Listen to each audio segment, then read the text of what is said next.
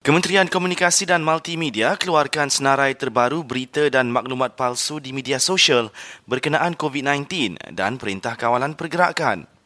Antaranya, PDRM Nafi keluarkan perintah berkurung dari jam 6 petang hingga 7 pagi. Polis juga nafi maklumat tular kononnya seorang pesakit COVID-19 melarikan diri dari Hospital Pulau Pinang. Layari laman web sebenarnya.my untuk dapatkan kesahihan berita dan maklumat tular.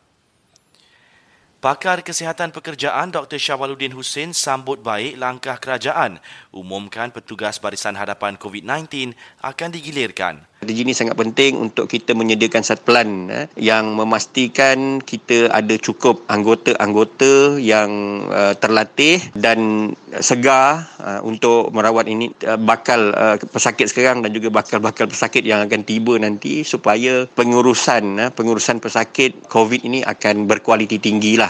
Baru-baru ini kerajaan umum petugas kesihatan yang menangani COVID-19 akan diberi cuti rehat dan digilirkan dengan tenaga sukarela termasuk pesara doktor dan jururawat.